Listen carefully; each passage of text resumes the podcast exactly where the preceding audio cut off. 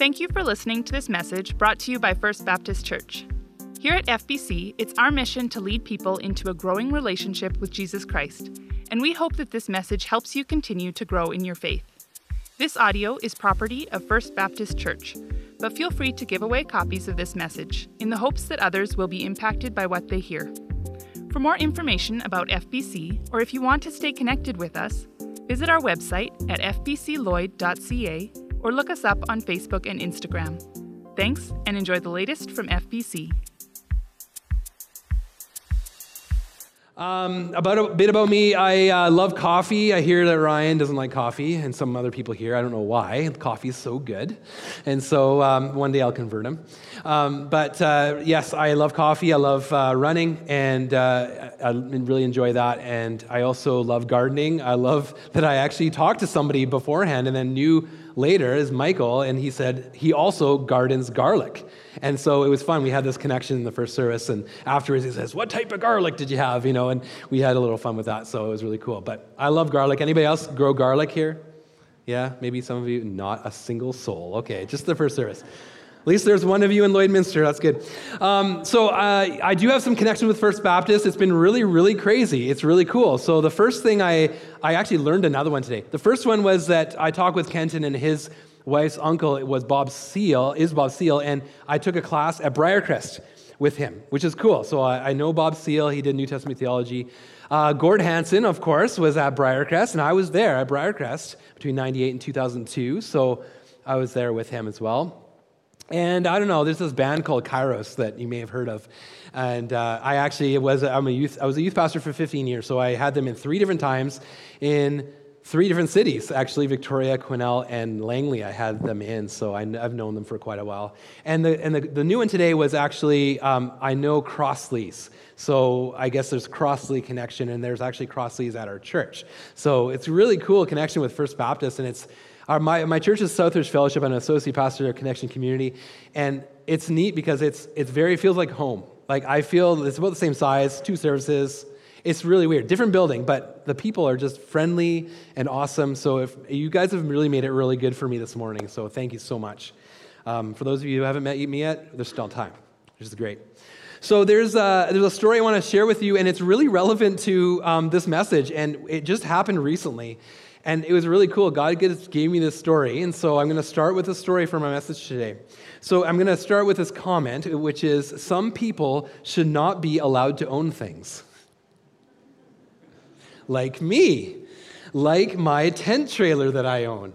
So I live in a townhouse where there's a one car garage. And if you have a townhouse and you have a one car garage and you have a tent trailer, you fit that in there and it fits just perfectly into there. And you put about a billion things on top of it, right?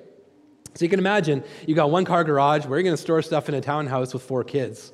Yes, four kids. I do. Wow, it's really full in my house. And I throw a billion things on top of it, and every year something goes wrong with my tent trailer. Every single year. And so it's gotten to the point where my 13 year old Jason, he actually says, Okay, dad, so what's going to go wrong this year? And of course, I'm like, yeah, okay, he's catching on to my stupidity. So I thought, I'm going to get ahead of the curve, and what I'm going to do is I'm going to test the lights ahead of time. So two weeks out, so just the end of June, I thought, this is perfect. I'm going to test the lights, make sure the brakes are working, uh, like, you know, make sure the, the electrical's working for brakes. I can hear them clicking and all that stuff, electric brakes. So I'm going to plug in. So I drove my van, um, backed it up to my, uh, my garage, and I plugged it in. But of course, there's a billion things on it. So I didn't want to pull it out. I just wanted to plug it in to make sure it works. So I drove up, I plugged it in, and everything worked. I tested all the left and right, uh, the brakes, they're all working. Everything, it's a miracle. It's amazing. Everything is working. I'm feeling pretty good about myself by that point. I'm thinking, oh, this is good. I'm two weeks out, and I, I know everything's going to be good for my holidays. We're going to go camping. And uh, as I'm walking around the vehicle to go to, to, uh, to, to, do, to you know, turn off the vehicle and stuff, I hear my neighbor. And he says, Howdy. I think, oh, that's, that's interesting. He's a new neighbor, so maybe he's from the prairies or something. I don't know. But he, I, I, I, I saw he was over there and, I, and he called me. He's like, Howdy. I'm like, Hey. And now, some of you have the same heart that I have. And I have this heart for people who don't know Jesus. And I know from his language that he probably doesn't know Jesus. And I thought, this is great. I've never told him what I do. I've never said I'm a pastor before. So this might be my chance to take my conversation one step further. So I get really excited, a little nervous. Even as a pastor, we get nervous, but I got really excited. I walked over to him. We chatted, we talked about stuff, and, and, and I told him that I'm a pastor. He wasn't freaked out.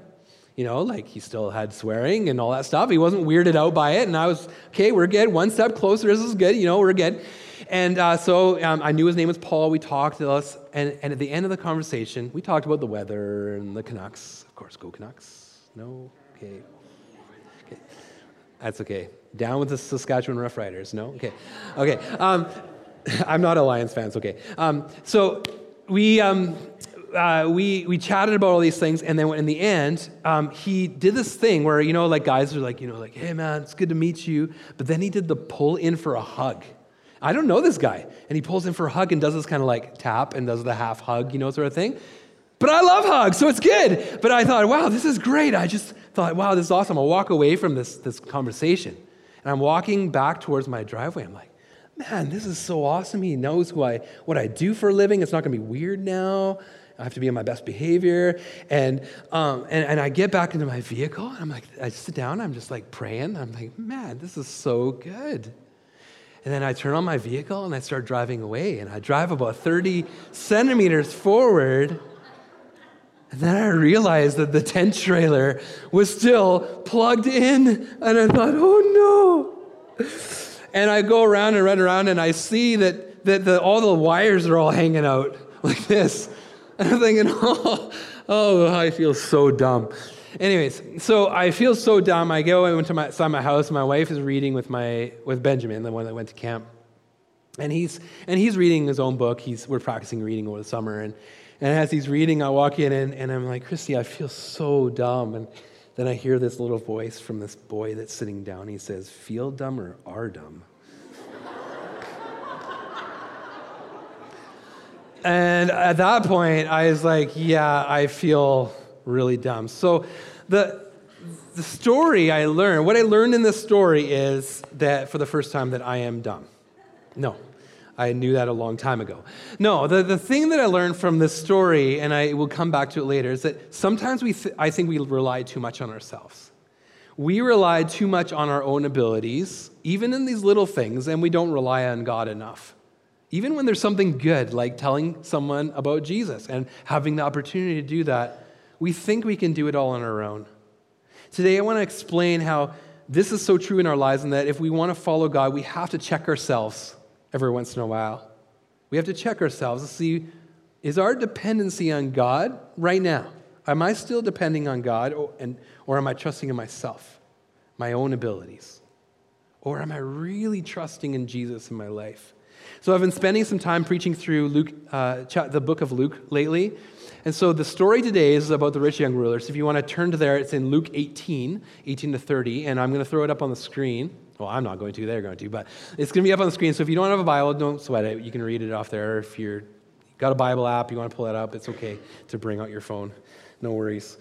Uh, no Facebook. Um, and no Instagramming me because that's weird. Um, okay, so I'm gonna I'm gonna read through this, and I just want you to follow along to hear the story, and then we're going to continue with this. So here it is. This is um, this is a man. He comes up to Jesus, and this is the context. So, verse 18: A certain ruler asked him, "Good teacher, what must I do to inherit eternal life?" Why do you call me good? Jesus answered. No, no one is good except God alone. You know the commandments. You shall not commit adultery. You shall not murder. You shall not steal. You shall not give false testimony. Honor your mother and father. Well, all of these I have kept since I was a boy, he said. When Jesus heard this, he said to him, You still lack one thing. Sell everything you have and give to the poor, and you will have treasure in heaven. Then come, follow me. When he heard this, he became very sad because he was very wealthy. Jesus looked at him and said, how hard it is for the rich to enter the kingdom of God. Indeed, it is easier, easier for a camel to go through the eye of a needle than for someone who is rich to enter the kingdom of God. Those who heard this asked, Who, who then can be saved? Jesus replied, What is impossible with man is possible with God. Peter said to him, We have left all we have uh, all we had to follow you. Truly I tell you, Jesus said to them, no one has, who has left home or wife or brothers or sisters or parents or children for the sake of the kingdom of God will fail to receive many times as much in this age and in the age to come eternal life. So when you read a story like this, it can be quite confusing. I mean, when I, I read this story, I started asking these questions. Well, what would people ask when they heard this? What would I ask? Well, is Jesus asking us to give up everything? Like, is that what he's asking? Or was Jesus saying that he isn't good? Because that was weird. Or how about was Jesus being sarcastic? Because there's some sarcasm maybe in there. Well, I'll try to answer these as we go along. And if I don't, come ask me, because that maybe either I missed it or you missed it, but I want to make sure that's clear. I don't want to throw out a, a question and you'd be like, I still don't know the answer. So this rich guy, um, he, this rich young guy at the beginning thinks he is all good. It, everything's good. I've done everything I need to do. He asks the question, What must I do to inherit eternal life? That's not a bad question. Think, what must I do? I mean, who, who wouldn't ask that to Jesus? If he is someone who is going around telling people about the kingdom of God, of course he would have that answer. But did you catch how he started the, the questioning to Jesus? He starts with this phrase, good teacher. What's interesting about the words that he used in the original text is that he uses this in a way that would be considered thoughtless flattery. You don't actually come up to a rabbi and you say, good teacher. This is a very boastful way of introducing this man. He, he just comes with, this is a re- revealing his heart of where he's at. So, what's the problem with this guy? Well, he's a perfectionist to say the least. He definitely is really crossing his T's and dotting his I's. He's, he's got that. He's done everything right. There's no action, no law that he hasn't been flawless in, or so he thinks. But what Jesus exposes, though, is that even when he does everything right in his own eyes, he still isn't perfect. Even when he thinks he does everything, it's still not enough. This man thinks there must be something else, so he asks that question What can I do to inherit eternal life? And maybe there's a, just something he's worrying, like maybe there is something, but at the same time, I think that I've done everything. He's come to a, a place in his young age, a young man, where his young age, to say, Is this it? Is this, is this it to follow God? Is this all I have to do? Just do these commandments? Is there something else, some other deed that I can do? To inherit eternal life. Is there something I can, else I can do, Jesus?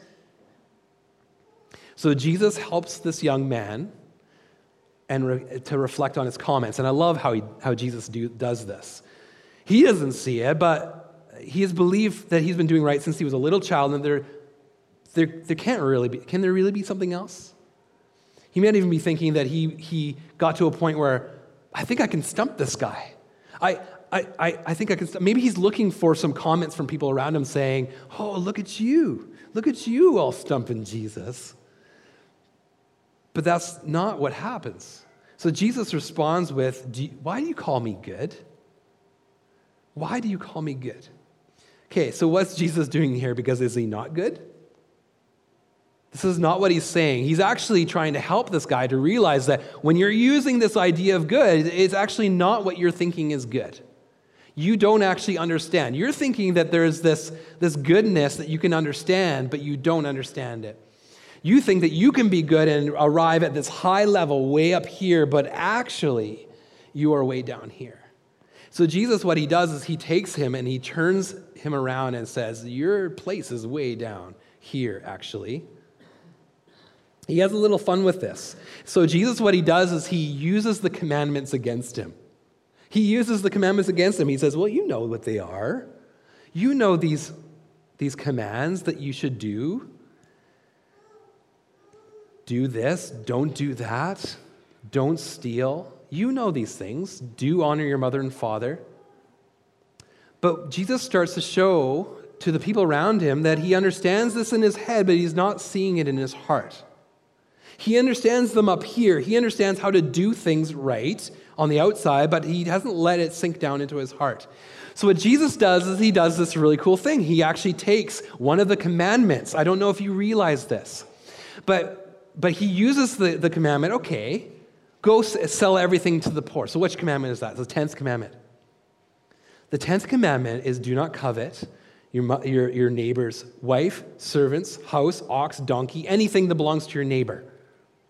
He uses the 10th commandment to say, hey, there's a heart issue. Why? Because coveting is a problem with the heart.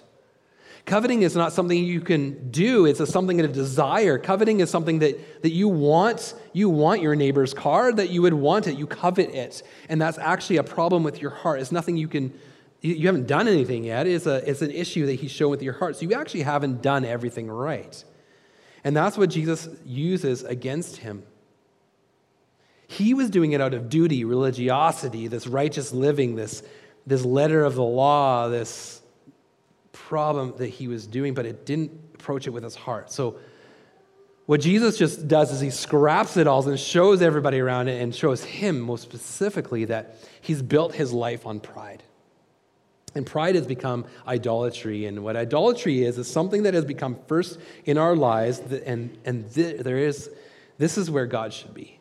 That he's created this idea that I can make it on my own, I can do what I need to do to inherit eternal life, but he hasn't done the right thing. First place in our lives has to be God, and, and, and first place in our lives should be our relationship with Jesus. That's the only way to inherit the kingdom of God.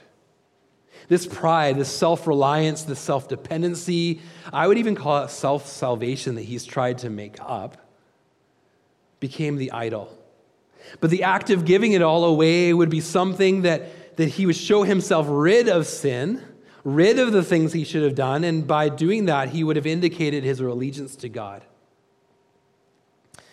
Jesus says in verse 22 You still lack one thing sell everything you have and give to the poor, and you will have treasure in heaven. Then come follow me. So do this first. He even gives them a doing thing to experience. So why does he so why does he give this to this man? I mean, if Jesus hasn't told me to give everything away.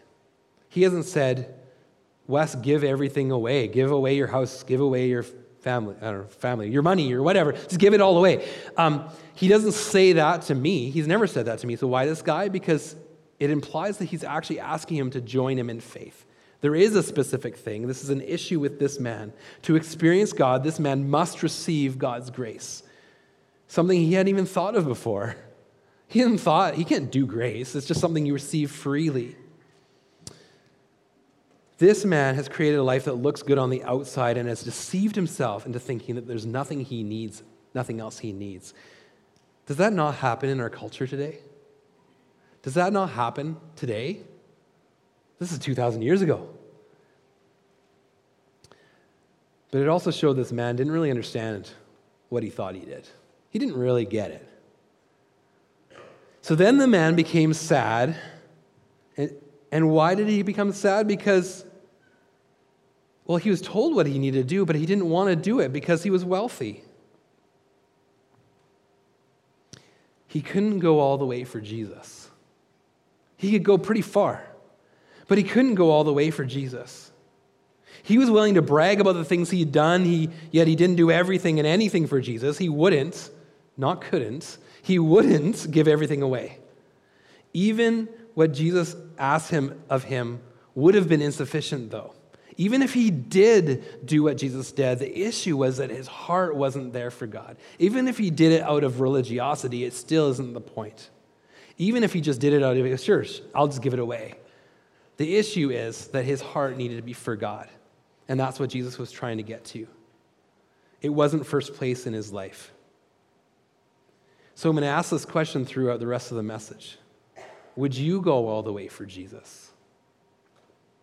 For some people, it's quite easy. Some people, they're ready. It's, it's, the timing's right. If their heart is for God, they just say, Yes, and I'm ready to do it. But then other people, it just seems like it's impossible. You think about someone who's far from God, you think, how is that even possible? But that's why Jesus uses this analogy of a camel and an eye of a needle. I mean, I think he's using this for humor here. Like, I, I, I, I, did some research into this, and no, he really does actually mean a camel and uh, eye of a needle. He's not thinking some analogy that wouldn't make sense. This is a ridiculous thing. He's saying it's ridiculous to try to put a camel through the eye of a needle. So, as a good BC boy, I'm trying to contextualize the prairie, so I'm going to do something with you. So, I'm going to try to understand. So, you guys, okay, I wrote it down to make sure it's a grain combine or something like that. You know what that looks like? Yeah? or a tractor. I don't know. I'm horrible, I know. Okay, but but you try to imagine a grain combine or a big tractor and you try to shove it in your pocket. That's like the equivalent of this camel through the eye of a needle, okay? So okay, maybe maybe like you take your car and shove it through your the keyhole to your door at your house. Like that would be like how do you there's no way. There's no way you would do that. But the, the thing that Jesus was doing here is he's actually trying to make it really ridiculous. And it would be ridiculous to the people there. He's actually saying it's pretty ridiculous. It's really hard for people to enter the kingdom of God if they're rich.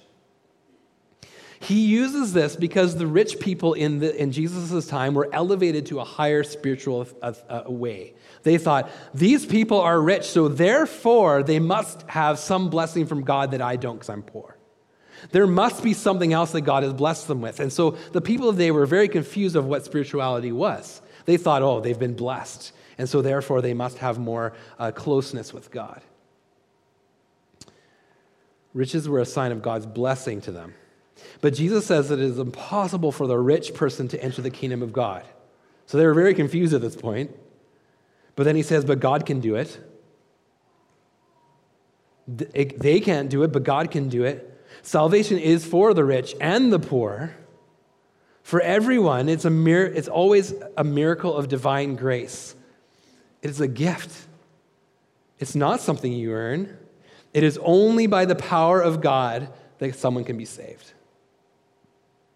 Only by the power of God that someone can be saved. Listen, there's nothing you can do to earn God's favor more than you already have.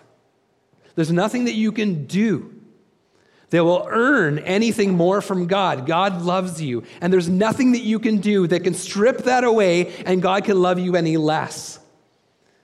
Because God loves you so much that it's nothing that you can do, and that is the point. There's nothing you can do. It's not about doing. I know it's cheesy, but I was trying to think of how do you explain this in another way. We're not human doings. We are human beings. We are not about doing. It's not about doing when we're, when we're talking about a relationship with Jesus, it is about grace.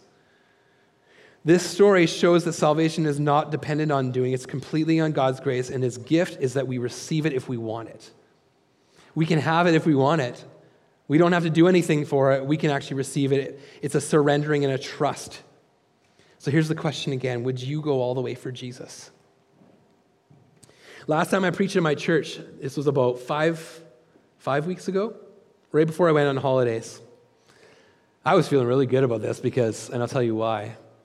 I preached after the, after the service. We only have one service over the summer. And um, this lady that I've been praying for for a while, her name's Liza, and um, her mom has been coming to the church for years, and she's been starting to come to the church. And I knew her because, and kind of at a distance, because her kids go to my kids' elementary school. So she's a single mom, and she kind of walks in. I kind of know who she is. It's kind of weird. I don't want to say hi. Like, I don't really know her. But, um, and so I see her, and so I've seen her at church. And then we've started to have these conversations. And so she came up to me after the service. Tears filled her eyes, and, and she, she said, Were you talking to me today? I was like, like I was thinking I could have, but I wasn't thinking about it. Like the, the message was just the message for everybody. So I just said, you know, Liza, this is i just preached what god wanted me to preach and i really feel like what i had to say about the gospel and, and turn it to jesus she's like but, but that felt like those were the things i needed so it was a different message it wasn't this message it was a different message she says i felt you were speaking to me the issue is that she realized that she, what she needed. That her heart was ready. She wanted jesus. And for the first time she wanted to go all the way. She wanted to go all the way for jesus. So i led her to christ after that service. I prayed with her to receive Christ for the first time. And now she, I told her to go through the Gospels, get to know Jesus. She's been tearing through her Bible. So I've, I, I emailed her just the other day before I came here, and she's like, "Yeah, I've gone Matthew and Mark and Luke, and I've been going through stuff. And hey, don't worry, I, I, I go through it. And if I don't understand, I just keep going. So I just keep going through it, and I'm like, no, stop, Liza. Just like ask questions, email them to me or something. Let's really try to help you understand God. But she's been tearing through, but she knew she wasn't good enough. I knew that because she told me that. She said, I'm not good enough. Her heart was ready. She could receive the grace and allow Jesus to lead her. That's what happened. She knew that she needed to rely on Jesus to lead her. She knew it. She couldn't save herself. She was a single mom. She'd make mistakes. She admitted that to me. She couldn't trust herself anymore.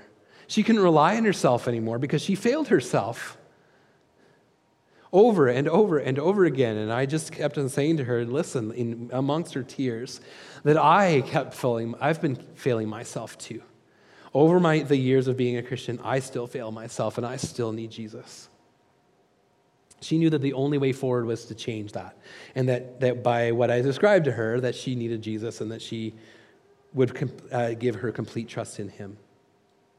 Maybe you haven't committed your life to Jesus and you're here today. Maybe you've been invited by somebody. Maybe you just randomly walked into here.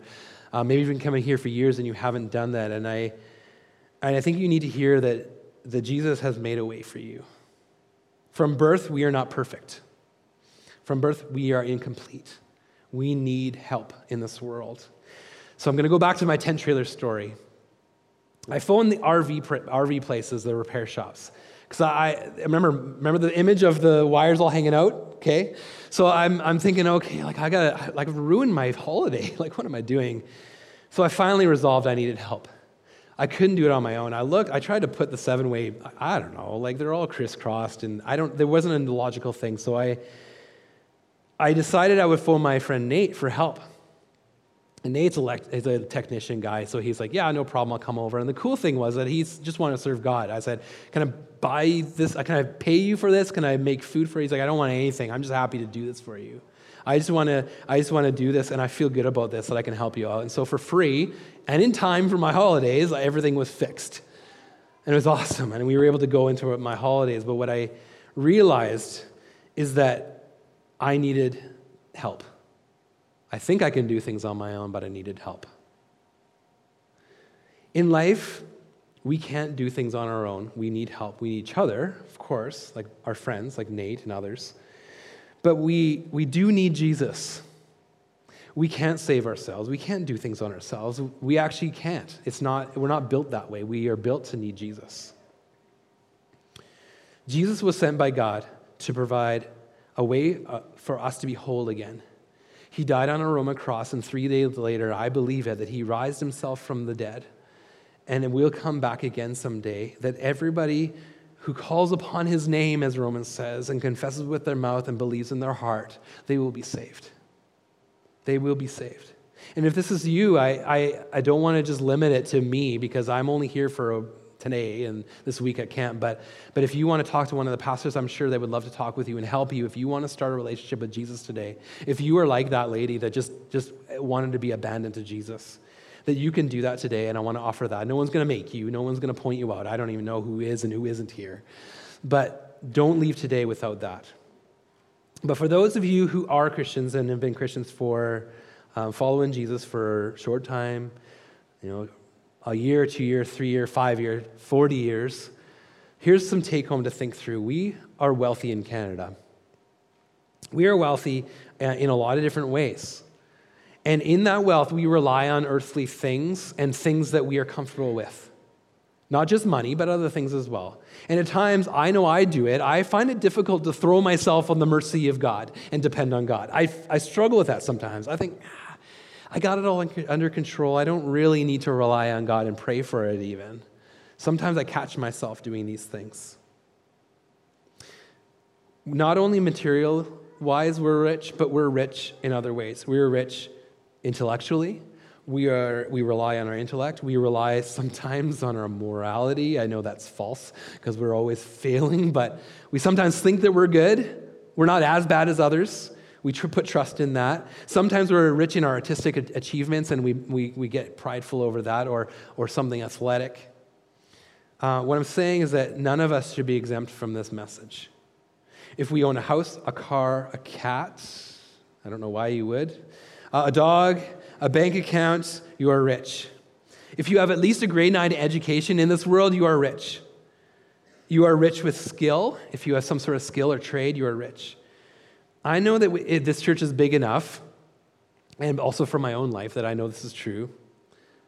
That, that sometimes we put things in, our, in the way and we put an idol in our life, something that's in the way between us and God. We let it become, we could become dependent on it, and we don't allow God to take that place. It could be a home, it could be our car, it could be our phone and all the social media. It could be uh, people's opinion about you. It could be anxiety. It could be relationships. It could be sex. It could be money. Or how about this? It could be stability and comfort. Sometimes we just trust in these things that we just feel like if they just slip into, I just trust easily in the things that are that should be where God is in our life. Could you give up some of those things for Jesus? Even if it's good, even if it's something like family time, could you give it up for Jesus? Becomes a problem because we come, become self sufficient, we be, rely on our own efforts, and we, we become rich in ourselves. And if we're rich in ourselves, we're poor in God. And if we're poor in God, we don't rely solely on it, solely re- rely on Him. And, and that's the opposite. We need to flip that and become solely reliant on God. Will you go all the way for Jesus today? I'm going to share another story with you just quickly before we continue. Do you guys know what this is? I, I picked this up at a bargain bin. Uh, some they're just trying to get rid of these things. I don't know a band called Kairos. Um, what, do you guys know what this is? For those of you who are young, you, you may not know what this is. This is a, is a, a vehicle for, for transporting music. It's called a compact disc. And back in the day, I'm humoring you. I actually know what it is, okay? Um, but a compact disc. And you used to put it in your car or your CD player, and you didn't have thousands on your computer. It actually was, you have cabinets of these things in your living rooms and stuff. Some of you may still have those. Uh, my wife made me get rid of mine. Um, but uh, back a long time ago, I actually had, I was a DJ for dances when I was a non Christian. And when I became a Christian, there came this problem that I had with, with God that in prayer, um, I, I heard this in voice in my head, and it was, you know, all those not Christian CDs with filthy language and awful things were in it? And I'm thinking, yeah, I want you to get rid of them. I'm like, okay, I don't want to. I don't want to get rid of them. No, I'm not going to get rid of these CDs. I love music. I don't want to get, why would I do that? Why do I have to do that for God? Then I heard a sermon, and the, and the, the question was, could you give it everything up for Jesus? And then, of course, I'm thinking, all right, God, I know you purposely brought me to this church to hear this message, to hear this. And I realized that God didn't want anybody, everybody to give up music, their music. But God asked me to. And He asked me that question could you give it up for me? And so I said yes. I could. I could. And so I got rid of every single one of those CDs. Every single one. I just got rid of them all. And that was hard. That was I don't know, a thousand dollars more. I don't know what, how much it was. It was a lot of money that I had spent for years, and I was, it was my business, and I just gave it up for God. The problem is that sometimes we put things in our lives that are that are secondary that sh- that we put in first place. And if you want to follow Jesus, he has to be first. There can't be anything else. The passage ends with Jesus saying, We have left all that we have to follow you. And what's cool about that is that Jesus responds in a good way. He actually says, You know, Peter, this is good. Truly, I tell you, no one, uh, this said to them, no one has left home or wife or brothers or sister or parents or children for the sake of the kingdom of God will fail to receive many times as much in this age and in the age to, of, to come eternal life. He says, Yeah, you did leave everything. You have left everything. That is a good thing. This is the attitude not that you need to give it all up, but just that it needs to be not first in your life. Like the disciples did, Jesus must be first if you want to follow him. He's most concerned about your heart. He's not concerned about whether or not you have more or less than somebody else. He is concerned about your heart. And, and, and he explains this to, this to this man. He's concerned more about his heart than his righteous acts. And Jesus thinks the same way about all of us. He thinks the same about me. Will you go all the way for Jesus? The story emphasizes both the responsibility and the utter dependency that we need to have on God. We are helpless without God. We need Jesus. The bar is set so high that it becomes a point where we cannot even achieve it on our own. We're not perfect. We may fool ourselves into thinking that we can do things on our own, but we just can't. We just can't do it. We just fail. We think we can do things two weeks out, but yet we still mess up. We need to trust Jesus in everything. We're not good enough on our own. So I want to lead us in a prayer to close today.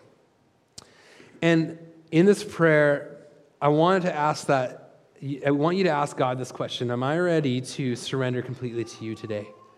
Maybe you've done it lots before. Maybe you're doing it for the first time, but can you surrender to Jesus? I can't answer that for you, and I won't make you do that, but you can ask God that. By in your head or for, out loud if you want to, just to say, God, Am I ready? And maybe you say yes. I, yes, I am ready. And if you're ready to do that, I want to invite you to join me in this. So if you could stand as we pray. And I, and, and I know I'm a guest speaker, so I can get away with a lot, but it won't be anything crazy. I'm part of a Fellowship Baptist church, so I'm not going to get everyone to do crazy things, but I will get you to put out your hands if you want.